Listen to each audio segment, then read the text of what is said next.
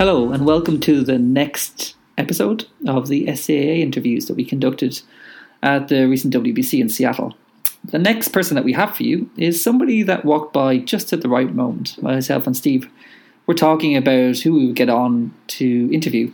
Someone who wasn't too shy about expressing their opinions and, you know, would be very entertaining.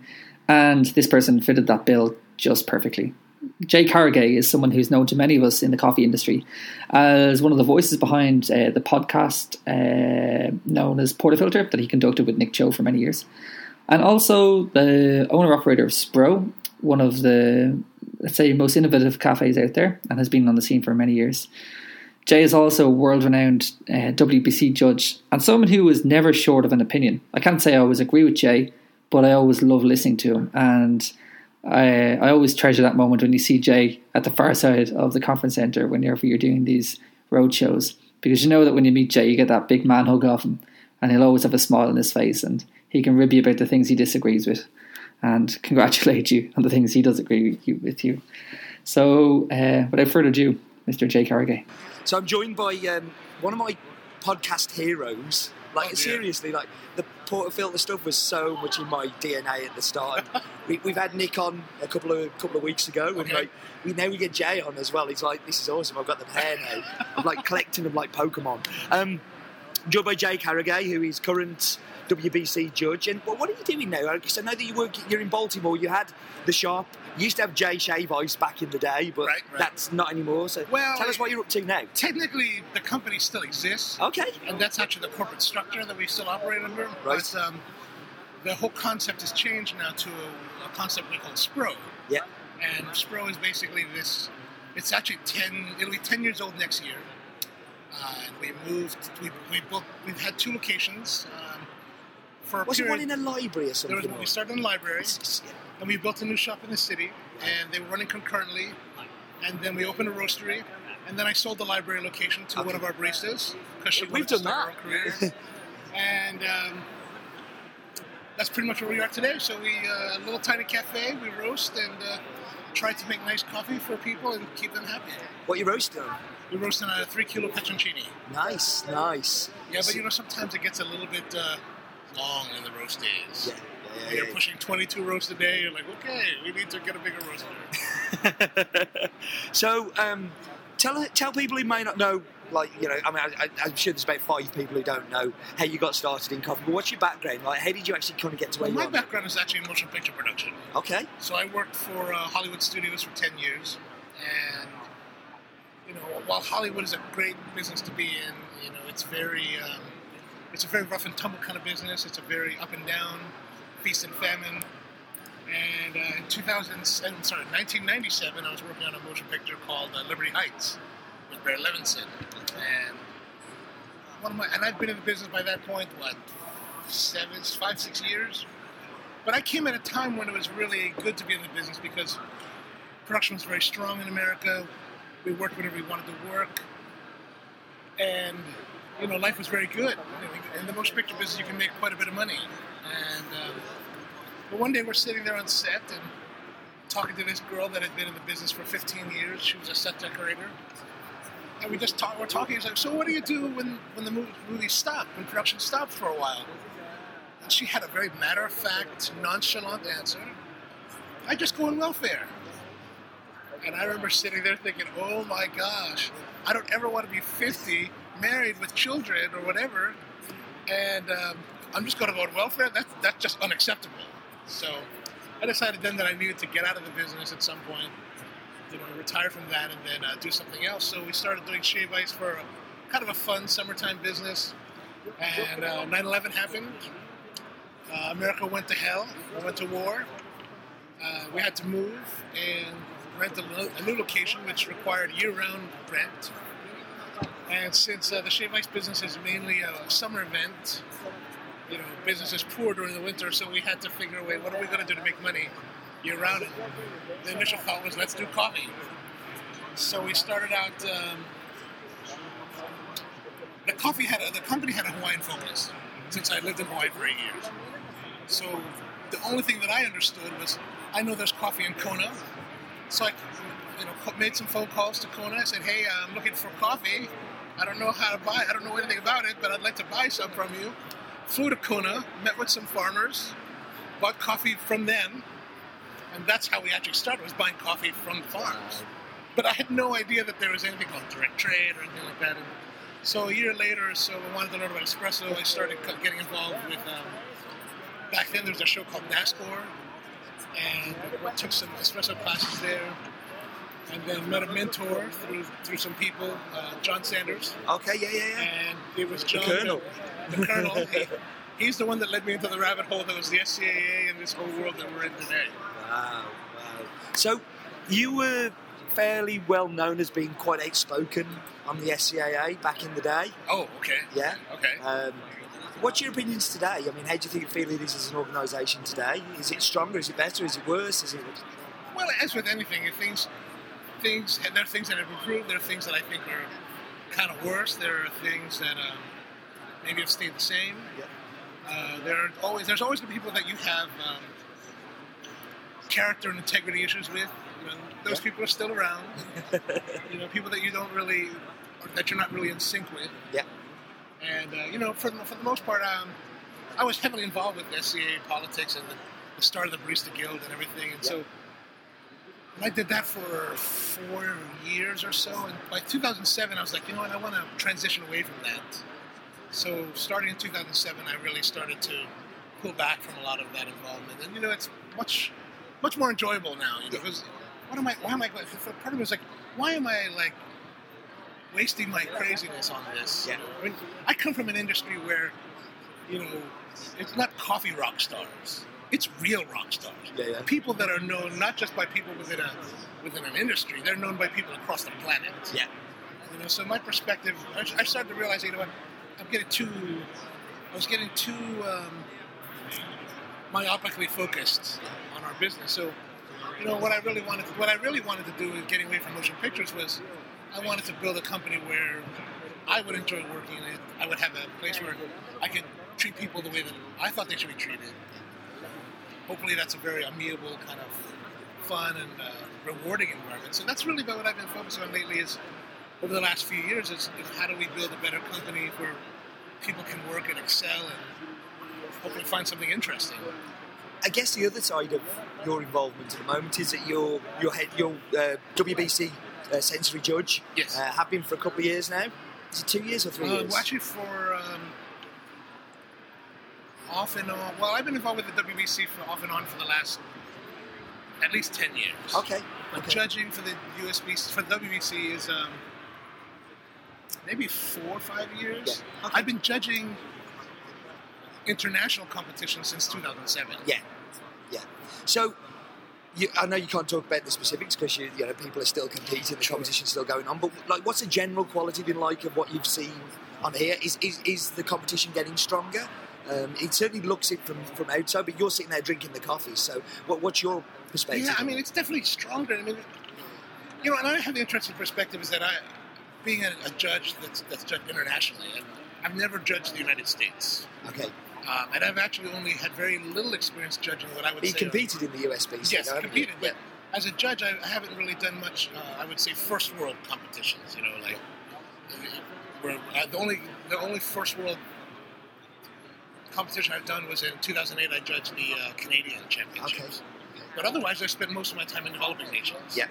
And I remember seeing you judging in El Salvador, right, a lot of right. Central And so America. the really interesting thing is that you, we're working in these. Um, there's a small group of us judges that are working in these developing nations, and we really get to see a, a really interesting development. In that you know, there's such a, a level of enthusiasm in these in these um, developing nations, as well as some level of you know they still need development. The whole thing, the whole structure that they're working in, it needs to be more developed. But then you come to the, to the World Championships, and there's still a lot of that support, and it's really developed well. Um, I know there's been some criticism from on, this podcast about you know like is the are the judges you know qualified enough? Are they are they getting putting their time in? Are they are they putting um, enough of their own blood, sweat, and tears? And I have to say, especially the last uh, couple cycles of world barista judging, I would have to say, yeah, that, that's a there's really a, a, a good structure in place to try to encourage and develop quality judges that are capable of handling national champions from all across the, the planet. I guess then, I mean, because you know, a lot of that perspective is that why these conversations come around is people, you know, why isn't the girl? What, what's your perspective on that? What do you think? Because I, I talk to lots of different people about this, and I'm not saying as, as, a judge, as a personal perspective, you know, what, what, what, why do you think that has not been the case? Well, because we have so many amazing female baristas. I mean, but let, us let's, let's really look at it. I mean, the, you know, the, the podcast that, that, I that I wrote on, and I, am sorry, I haven't really seen the, if there were any follow-up comments because I've been on the road for the last three weeks. Yeah. Um, so when I'm on the road, I usually don't even, I've hardly check email. But um, you know, I've been in countries where there were where the women where, the, where women did win. Yeah. Um, well, we talked about it on, the, on that podcast where you know Russia, it's they have a very strong tradition of women winning winning that competition, and, right? You know, like, and it's a very strong competition for female winners. So what? And I think we've seen lots of, you know, certainly USBC, we've seen a, a good proportion of female winners come through and very strong, you know, well qualified ones. And, and yeah, I, I but why not at the WBC exactly, level? Yes. Well, I think it's just a matter of of time and plus it's also there's you know part of it's a numbers thing I think there's yeah. so many more male competitors that it's harder for women to get it onto those 12 spots for the semifinals and then the six for the finals um, and there's the, there's the argument that, like for a long time people say well unless you unless you you know white and in, can speak English as your first language, then you're not going to win for a, for a little while. That was the thing. But more non-native right. English speakers have won now than native English speakers. Right. You know, so that one kind of get no. And again, it's about it's a numbers thing. You know, we were so young. We were only 15 years old. We're still teenagers as a, as a, as a competition. Agreed. And do you trust teenagers to do anything? Because I have one living at home with me, and I don't trust him to do anything. So uh, you know, we're still developing and still maturing as a, as a, as a competition. In your time being involved, do you think the judging has got stronger? Do you think it's got better? Do you think it's got more structure? Certainly, my perspective is yes, it has. But I'm always interested to see from inside because you've had that vast experience over such a long time. Well, yes, it, it has gotten better in, in, the fact that, you know, as a judge, it's now comparatively to when I started judging in 2007, it's much harder to hold the judging position in 2015 15 yeah. than it, than it was you know, eight, eight in what, ago. In what way? In what in the qualifi- in like the qualification and the calibrations um, and like for example, you know, for us to go judge international competitions, they want you to have certain levels of requirements, and that's increased over the years.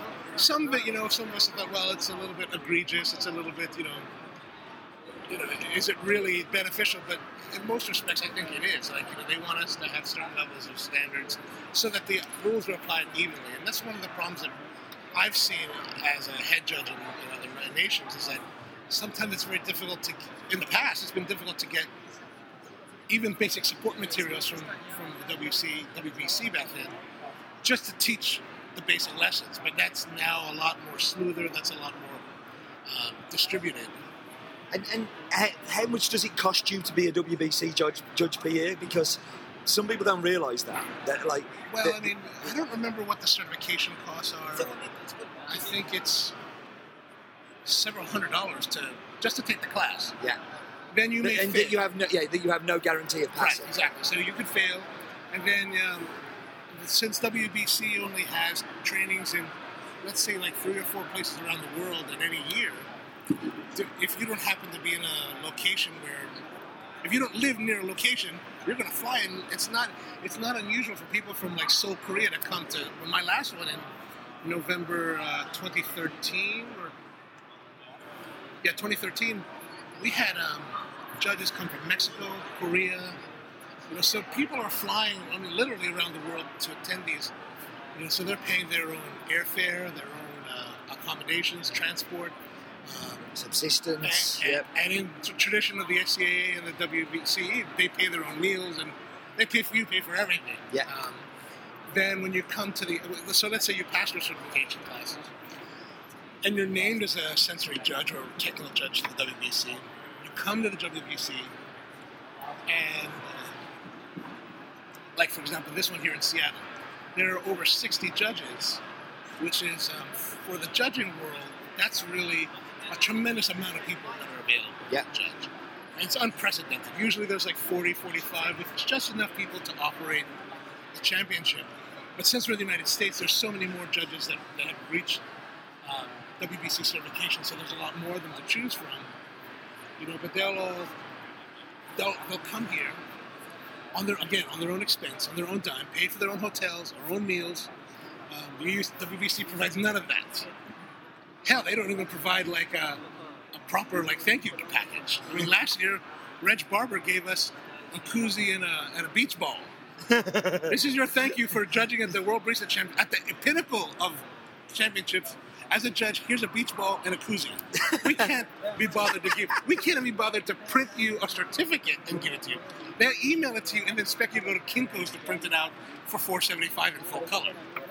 Um, so that's really the, the reality of being a judge. And so you come here, and especially this year, since there's so many judges, spend all this time and money. Maybe you'll do four shifts, So maybe six. So why? Why do it? What is the motivation to do it? Because you're really not selling it to me as an idea. Well, it's, it's hard to, you know, when you really think that it's hard to sell, but what do I get, enjoy out of it? I mean, you know, part of the reason you come to the WBC as a judge is because you want to be here. You like the idea of supporting business. Yeah. For me, really, um, for me to, to judge WBC is, is really just because it is here. Yeah. Um, the other side of it is I enjoy the, the international judging because I get to work with so many baristas from so many different parts of the world that are really, really enthusiastic about what they're doing. You know, it's like here in America, there's so much competition, there's so much slickness, and so much money going into it. Everybody's like, well, I can't really say because I haven't been to the USBC in many years, but you know, from what I hear, it's like everybody's, you know, the competitors are so high level, so high, thinking of themselves or whatever. Well, in many other countries, especially developing nations, they're just so excited to be there. They want to learn, and I've been to countries like Uganda. I'm so excited for Jay Caragay to be there. Well, they don't well. even know who I am, which is great. But like, you know, but, I'm sure. That. I'm sure there are people there that kind Well, of there be because you're you're a world judge. They watch the they watch the streaming and they see that WBC judge sitting in the chair, and then all of a Well, sudden it could be, but, sitting but that's only you. that's only a very small percentage of those who compete regularly. But a lot of these people that are competing in, in, in international competitions across the world are, are relatively new to the game. They're relatively new to the craft. They want to learn, and so we try to spend a little bit of time helping them with their skills if we can.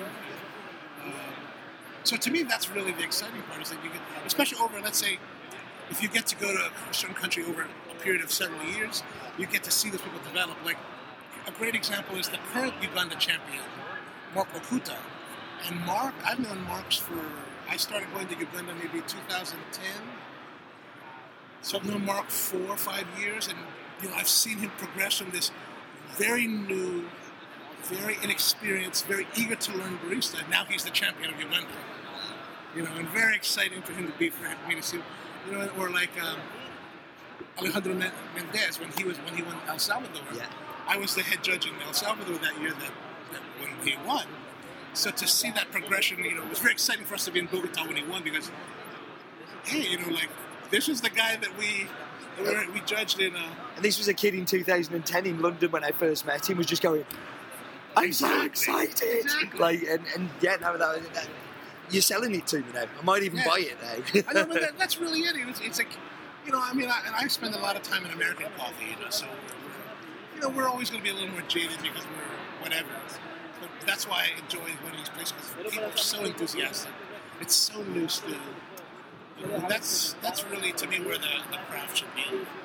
That's awesome, Jay. Listen, thank you very much for coming on and share, sharing how to how to be a ju- why you would be a judge to us all. So, Oh, absolutely. uh, that was awesome. Thank you very much. Cheers.